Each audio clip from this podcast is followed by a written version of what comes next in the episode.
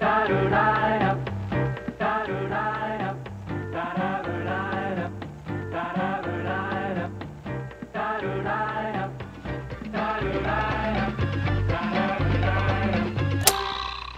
Välkomna till Reformera-podden. Nu är vi tillbaka igen i etern och i dina hörlurar, vilken plattform du än lyssnar på. Jag som sitter här heter Magnus Persson och som vanligt så har jag en gäst med mig. Alldeles strax ska du få möta henne, men eh, vi vill också uppmärksamma att det här är, höll på att säga, dagen före dagen före doppardagen. Inte riktigt, men det är bara 48 timmar innan den stora dagen om kyrkans val och kval. Ja, det låter dramatiskt, men det kanske är faktiskt lite av den dramatiken eh, som eh, är på gång. Eh, jag kan inte komma ihåg, i alla fall i min tid i tjänst, en, eh, ett, år, ett valår då kyrkans val har så mycket uppmärksammats eh, som Eh, den senaste månaden. För en vecka sedan eh, i söndags kväll så satt jag och bara tittade, hade telefon, äh, tvn på i hotellrummet, jag hade varit och predikat i Västerås. Så dyker det upp ett inslag om kyrkovalet och eh, en representant från en annan nomineringsgrupp som talar om att kyrkan måste våga vara kyrka. Mitt på bästa sändningstid under Aktuellt. Ja, det är spännande. Vi ska återkomma till det i dagens program, så häng med.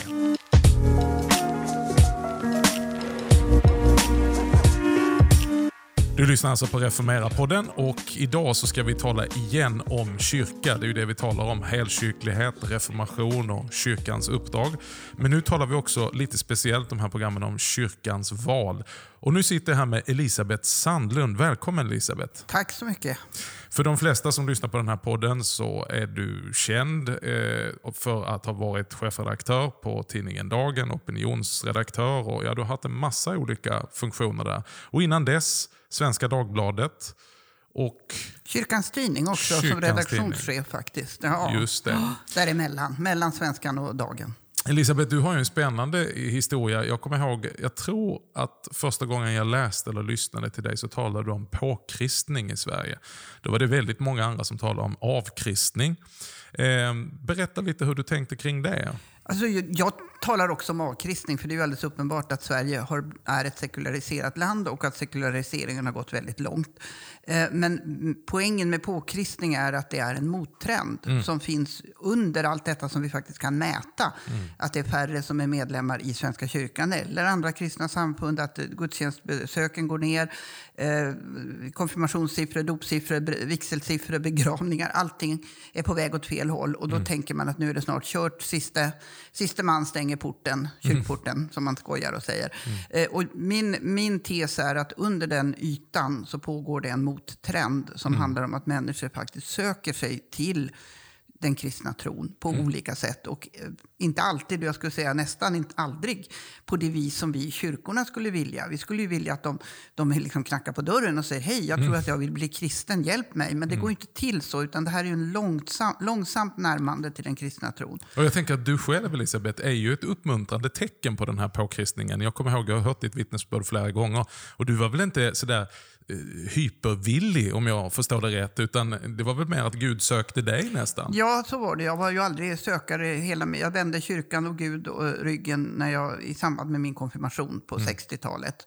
Eh, och sen höll jag mig långt borta under alla år, eh, 32 år mm. ganska exakt. Mm.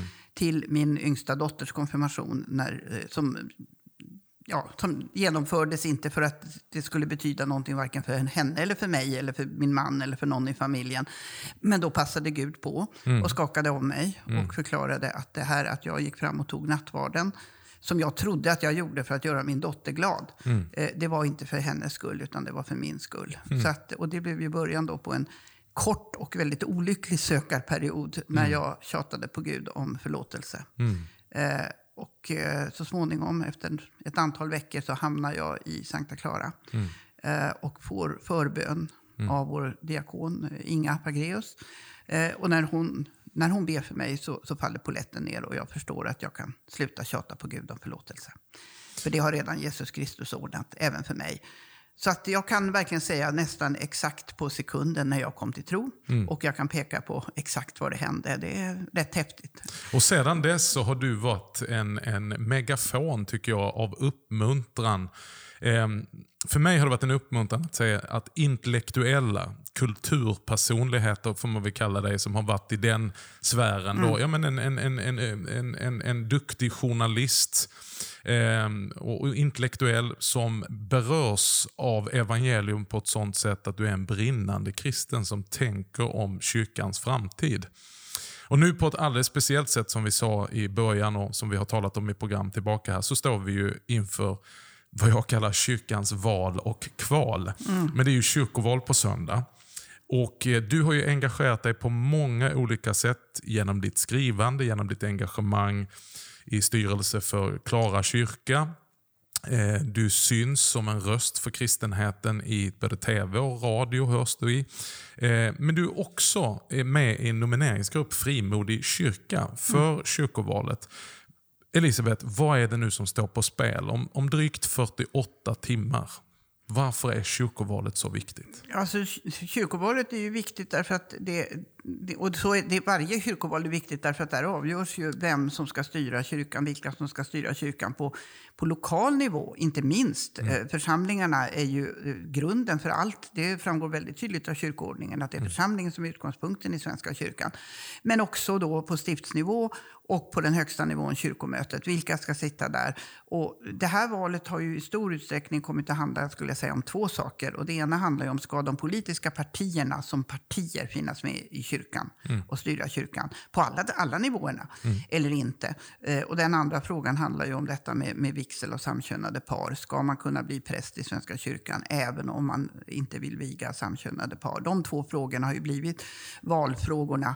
Eh, och den ena är ju väldigt principiell mm. eh, kan man mm. säga. Båda mm. är principiella men de är väldigt olika karaktär. Den ena är ju mera om man säger, tidlös ja. och, och, och vigselfrågan är ju mera tidsbunden. Då. Just det. Eh, så att, eh, och, och det är naturligtvis viktigt. Och, och, och, och det, detta med politiker i kyrkan har ju, det är inte första valet som den frågan är uppe, men, men det bizarr, förra valet för fyra år sedan, då, de tre partier som fortfarande ställer upp som partier, Socialdemokraterna, Centern och Sverigedemokraterna, eh, har ju då tillsammans egen majoritet i kyrkomötet. Så, så, att vi som representerar nomineringsgrupper som antingen är halvpolitiska. Mm. Alltså har en viss koppling, fria liberaler i, i Svenska kyrkan, FISK, eller vänsterpartister i Svenska kyrkan eller kristdemokrater för en levande kyrka. De har ändå en viss politisk förankring. Mm. Och så vi tre grupper, då, påsk, mm. frimodig kyrka och öppen kyrka, som är helt opolitiska. Eh, vi, vi har liksom inte mycket att sätta emot då. Nej, eh, nej precis. Och det, det är ju, en, skulle jag säga, en bizarr situation i ett samfund som sedan mer än 20 år är självständigt och inte en del av mm. statsapparaten. Mm. Men det verkar ju som att inför det här kyrkovalet så har det rört sig lite extra och det har dykt upp både den ena eh, eh, artikeln efter den andra. Jag tänker på Aftonbladet mm. där man på, på ganska framskjuten plats började jämföra din nomineringsgrupp Frimodig kyrka men också påsk och de, de här eh, icke-politiska grupperna, de riktigt kristna grupperna mm. kan vi säga, som någon form av eh, eh, högervridna eh, mörkermän. Ja.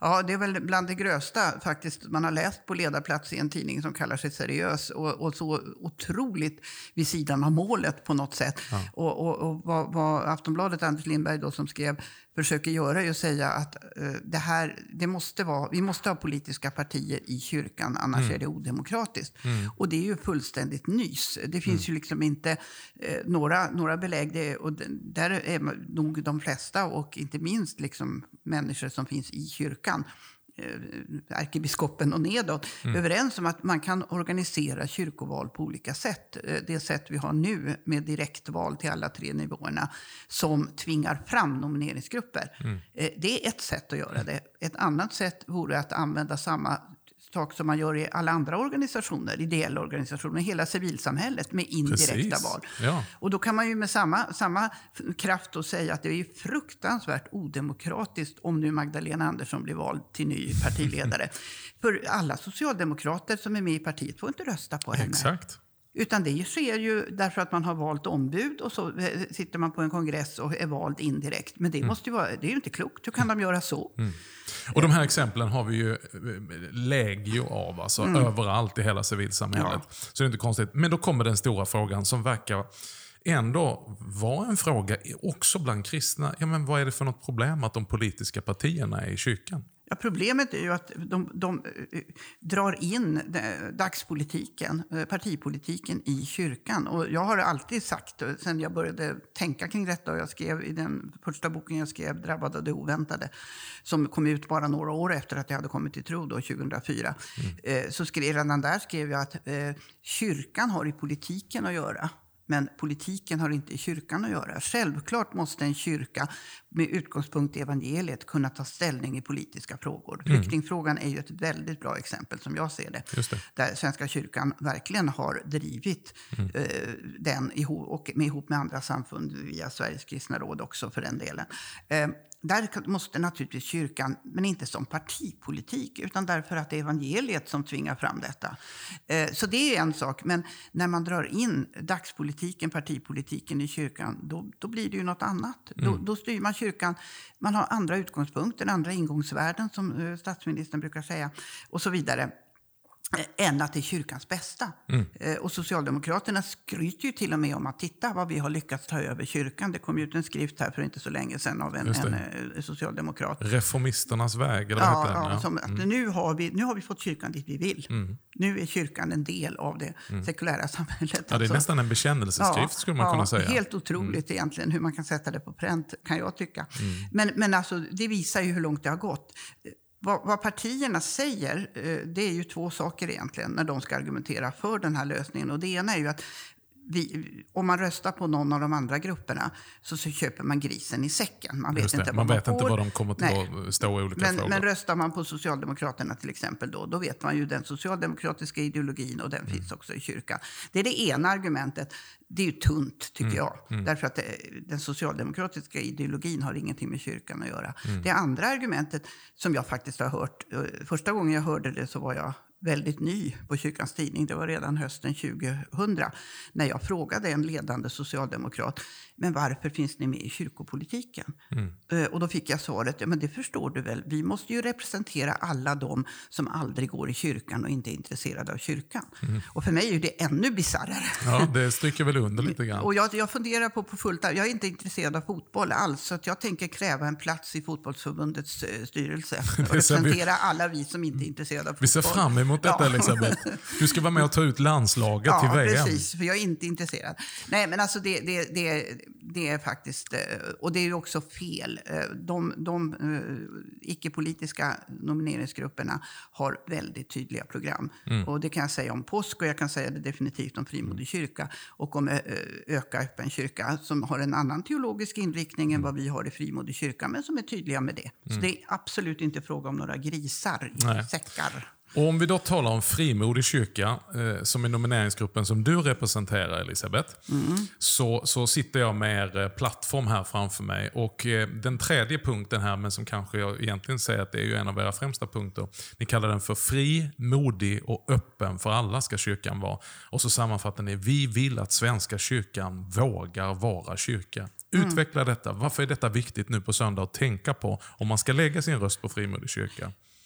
Ja, det, det är en väldigt god sammanfattning. Men, men alltså kyrkan har en enda uppgift.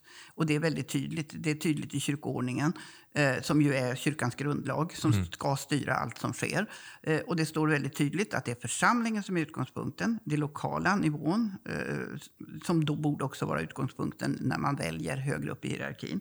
Och församlingen har ett enda syfte mm. som utförs genom olika uppgifter. Och det är ju då att människor ska komma till tro på Kristus och leva i tro en kristen gemenskap skapas. Detta är kyrkans uppgift. Mm. Och det är det kyrkan måste våga stå för. Mm. Och jag blir, varje gång, nu, nu kör ju Svenska kyrkan centralt en eh, enorm reklamkampanj för detta kyrkoval. Och med målsättning tror jag att det är 95 procent av befolkningen ska veta att det är kyrkoval, mm. vare sig man nu är, är röstberättigad eller inte. Där man frågar vad vill du att kyrkan ska göra? Mm.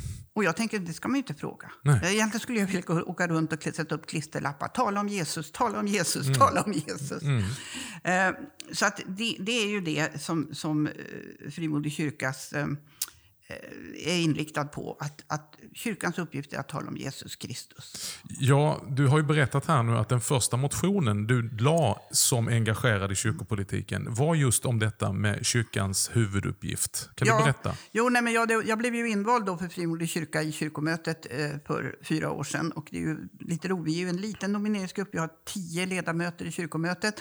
Nio är män och nio är präster. Så jag är både lekmanna och kvinnoalibit där. Vi hade kvinnor på, och även kvinnliga präster på, på listorna, men det råkar bli så med kryss och annat. Så att, där sitter jag. Eh, och jag skrev en motion då, och det hade jag faktiskt lovat att göra redan innan jag blev invald. Att blir jag invald ska jag motionera om detta. Mm. Och då var min tanke att att Svenska kyrkan centralt ska ju vara ett serviceorgan till de andra nivåerna. Att man skulle hjälpa församlingarna med en slags checklista. Mm. Eh, när ni börjar en ny verksamhet eller bestämmer er för att fortsätta med någonting. Kolla då på vilket sätt leder detta människor till, till tro på Jesus Kristus? På vilket sätt bygger detta en kristen gemenskap? Kan man inte svara på det, ja men då ska man inte göra det. Och då är det klart att då kommer ju saker som qigong kanske. Mm. Ja, men det lockar folk till kyrkan. Ja, men det är väl bra. Men mm. får de höra om Jesus Kristus? Nej, det pratar vi ju inte om då. Mm. Ja, men då ska ni nog inte göra det, bara för att ta ett exempel. Mm. Den blev ju naturligtvis inte antagen, för det blir nästan aldrig motioner. Mm. Men, men det blev en ganska spännande debatt och, och, och sådär då. Att det här är ju på församlingsnivå och vi ska inte styra församlingarna. Och det var inte heller min mening, utan mm. det var just det här med en checklista. Men egentligen är det inget konstigt som du motionerar om och propagerar för, utan detta är ju portal paragrafen i mm. kyrkans mm. ordning. Mm. Att kyrkans huvuduppgift är att fira gudstjänst, bedriva undervisning, diakoni och mission. Syftet, I detta syfte. Precis, syftet med detta är att människor ska komma till tro på Jesus Kristus, växa i tro, en kristen gemenskap formas, Guds rike utbredas mm. och tror det står också skapelsen, skapelsen upp, återupprättas. Ja, ja. Fantastiskt program för Ja, ja visst. Och jag, det, det, har jag hävdat hela tiden att det vore inga problem alls. Om kyrkan bara fyllde kyrko, följde kyrkoordningen så skulle vi få se något helt annat i det här landet mm. hända. Istället så tassar man runt när det handlar om evangelisation. Mm. Eh, jag har också motionerat senare om alfa. Eh, och det blev ju en väldigt hård debatt om detta mm. eh, med, med väldiga angrepp på Alfa. Mm. Eh, som ju då är en fantastisk, en bland andra bra vägar mm. att tala om tro med människor, moderna människor. Eh, och det, det, kom fram alltså, nästan ett hat, skulle jag mm. säga, mot Alfa. Mm. Och så. Eh, så att, eh, ja, det... det men och sånt den... här borde ju valet handla om. Det är ju det här valet borde handla om. Exakt. Hur sprider vi det kristna budskapet på bästa sätt till svenska folket i det läge vi befinner oss i ett mångkulturellt samhälle där snart mindre än hälften av befolkningen är medlemmar i Svenska kyrkan. Det är det vi borde tala om. Och hur kyrkan kan vara mer kyrka och mm. vara kyrka så som hon i sina egna bekännelseskrifter ja. och kyrkoordning beskrivs. Visst.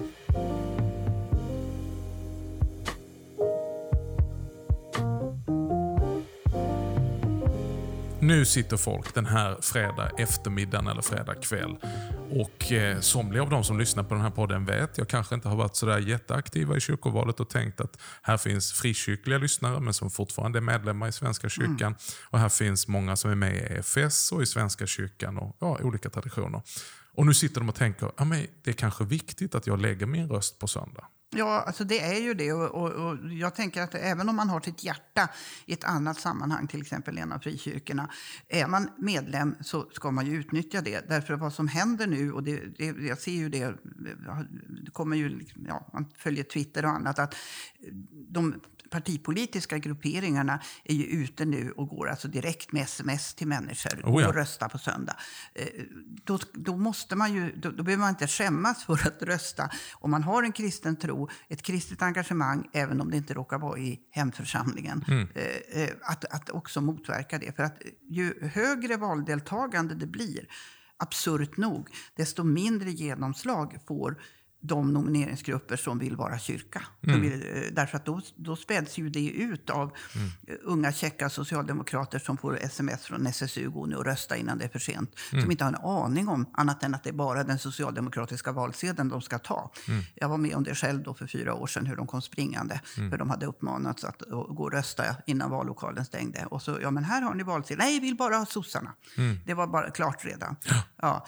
Eh, och då ska man ju inte skämmas för att, även om man inte är hyper hyperaktiv i sin egen Nej, men många av de som lyssnar på den här podden, de är måna om att Jesus klart och tydligt förkunnas. Mm. Att evangeliet sprids och att kyrkan, vilken eh, trosgemenskap eller samfund man än är, så är ju Svenska kyrkan vårt största trossamfund i mm. Sverige. Mm.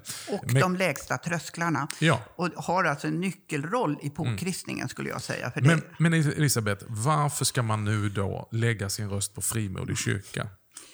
Alltså därför att vi är tydliga. Vi talar tydligast av alla om Jesus. Mm. Jag säger inte att de andra inte alls gör det, men för oss så är det det. Alltså det egentligen kan man sammanfatta med det vår biskop här i Stockholm, Andreas, eh, biskop Andreas säger, Jesus är grejen. Det är Jesus som är grejen. Ja, och det säger ja. Frimodig kyrka också. Och andra nomineringsgrupper, en del säger, ja det är självklart, det behöver vi inte ens säga, men mm. det finns, vi ska ha en bra arbetsmiljö, vi ska värna, miljö, värna klimatet, allt detta är ju viktigt. Mm. Eh, men, men känner man att evangeliet ska spridas och det är kyrkans uppgift nummer ett, då skulle jag ju rösta på frimodig kyrka om mm. det är mm. så. Eller, det, sen beror det ju på. Vi är ju en, som sagt var en liten nomineringsgrupp så att på det lokala, den lokala nivån eh, till kyrkofullmäktigeval, där finns vi inte i alla, alla församlingar. Platser, Tvärtom, i Stockholms stift är det, är det väldigt få församlingar där vi mm. har fått ihop en lista. Eh, och då kan man, men man får ju rösta på olika listor mm. beroende mm. på vilken nivå. Så man kan ju rösta på en, en annan opolitisk grupp. Mm. Eller en sån, det finns ju ofta lokala opolitiska grupper mm. i det lokala valet. Men sen kan man rösta på eh, Frimodig kyrka till stift och till, till kyrkomöte. Men vilka frågor kommer ni till att driva? Om vi nu säger då att ni får ett större mandat mm. i kyrkomötet och, och på olika stiftsnivåer i olika församlingar. Vilka frågor är det man kan känna sig trygg och ha en garanti att detta kommer Frimodig kyrka att driva? Ja, vi kommer ju att driva, alltså, driva att, att det åtminstone görs en seriös utredning om hur kan vi ändra valsystemet och mm. eh, avskaffa oss själva och alla andra mm. nomineringsgrupper genom att börja att välja på den lokala nivån på en lista där man kan ha människor som är politiskt aktiva. Det kan till och med stå att jag mm. sitter också i kommunfullmäktige för partiet X. Det är inget fel med det, men det är inte därför man står på listan. Nej, utan grunden är att man finns med i den gudstjänstfirande ja, församlingen. precis. Eh, så det är ju en sån fråga. Sen eh, är vi ju väldigt angelägna om att motverka centralis onödig centralisering. Det är ja. klart att kyrkan ska spara pengar när man ibland kan samordna en del saker. Men detta med att alla församlingar de ska bli större och större, pastoraten ska växa tills de blir oformliga roliga.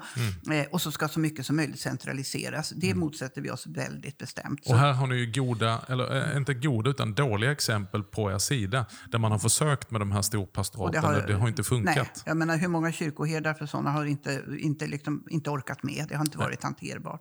Så att det är också en sån fråga som, organi- som, som ändå, tror jag, engagerar många som är, är aktiva i sina församlingar.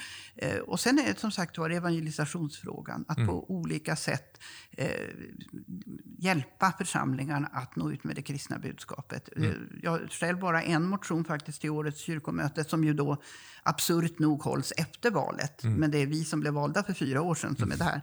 Eh, men den handlar om att, att man bör bygga upp ett nätverk för församlingar som har god erfarenhet av att, att evangelisera, att missionera bland muslimer i Sverige. Mm. Alltså hur talar man om kristen tro med muslimer? Mm. Vad talar man, säger man, vad säger man inte? Man börjar mm. inte med treenigheten har jag förstått, mm. för då springer de. Men alltså, hur, hur, därför att det finns väldigt många goda erfarenheter och man mm. behöver inte uppfinna hjulet i alla församlingar. Den kommer inte att bli antagen, men det kan ju bli en spännande diskussion. Mm. Så det, på det, och I det området så, eh, vi har också motion till årets kyrkomöte och, som handlar om att svenska mission utomlands. Mm. Eh, ACT är ju en fantastisk välgörenhetsorganisation som gör mycket gott i världen. Men, men vi behöver också Svenska kyrkans mission, mm. att sprida det kristna budskapet på andra håll i världen. Så det driver vi också. Mm. Så att, eh, den ty, alltså det, det är ju ett härad där vi gärna vill finnas. Och, och så. Klassiska evangeliska frågor helt ja, enkelt. Ja, så kan man säga. Du, tiden går snabbt när man har roligt brukar man säga. Men till slut här då, eh, Elisabeth. Finns det hopp för Svenska kyrkan? Många eh, sjunger ju redan på ramsan eh, om eh, Svenska kyrkans nära förestående död. Eh, och Du talar om påkristning och du tror på reformation. Eh, finns det ett hopp för Svenska kyrkan? Det är klart det finns ett hopp. Och jag menar, Gud är större än Svenska kyrkan och större än kyrkomötet och större än de som, som bestämmer. Eh, sen exakt hur Svenska kyrkan kommer att, att utvecklas det, där kan man ju se olika vägar. Och jag har redan för flera år sedan eh, skrivit att det kanske blir så att vi måste behöver en, en en ny evangelisk-luthersk eh, folkkyrka i Sverige mm. som står för, för den klassiska, klassiska kristna tron. Mm. Skulle det bli så illa att, att man faktiskt inför vigseltvång då tänker jag att det skulle kunna vara en sån fråga som faktiskt får kyrkan att klyvas. Mm. Därför det är så många präster, andra anställda och lekmän som kanske som, som tycker att det är i princip fel mm. att tvinga på eh, kollegor mm. detta, även om man själv inte delar uppfattningen att det är fel att, att viga mm. samkönat. Nej, men som, som, själv som präst, jag tänker ju att jag vill inte ha vigselplikt whatsoever. Jag skulle ju inte vilja ha vigselplikt för ett heterosexuellt nej, par. Nej. Utan eh, det pastorala perspektivet och själavårdsperspektivet måste göra det möjligt för mig att faktiskt ja. också avstå en vigsel. Och det säger ju också ärkebiskopen väldigt mm. tydligt, att det här är ingen valfråga. Det här går inte att ändra på. Eh, ja, vi får ju se. man har kunnat ändra på andra saker som man också har sagt att det här går inte att ändra på.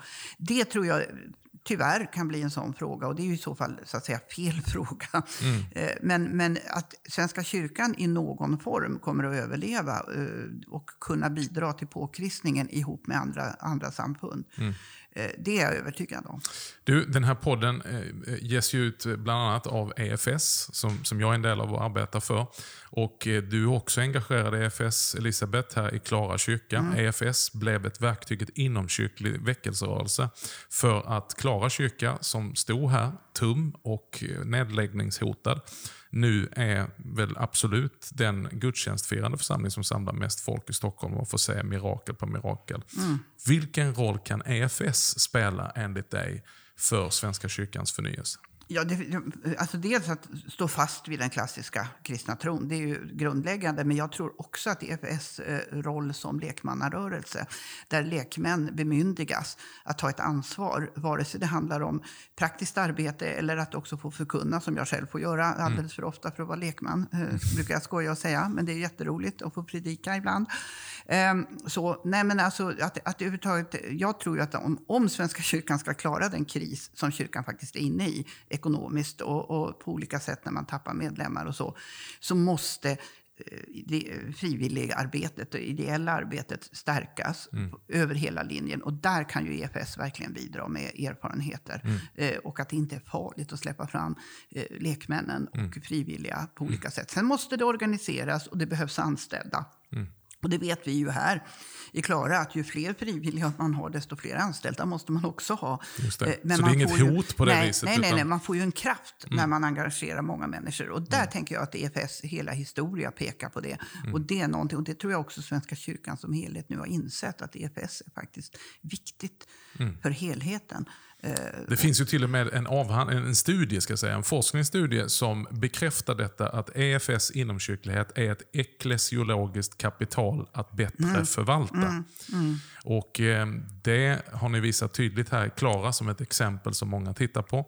Elisabeth, du med din gärning, du talar, du skriver, du engagerar dig kyrkopolitiskt. Vi önskar dig Guds rika välsignelse.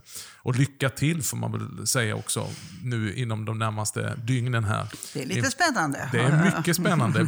Får jag en gissning? Hur, vad, vad tror du valdeltagandet kommer att ligga på? Jag tror det blir lägre än förra gången. För förra gången så var det så tydligt en kamp mellan socialdemokrater och sverigedemokrater. Och, det, mm. så, och den är ju inte lika tydlig nu.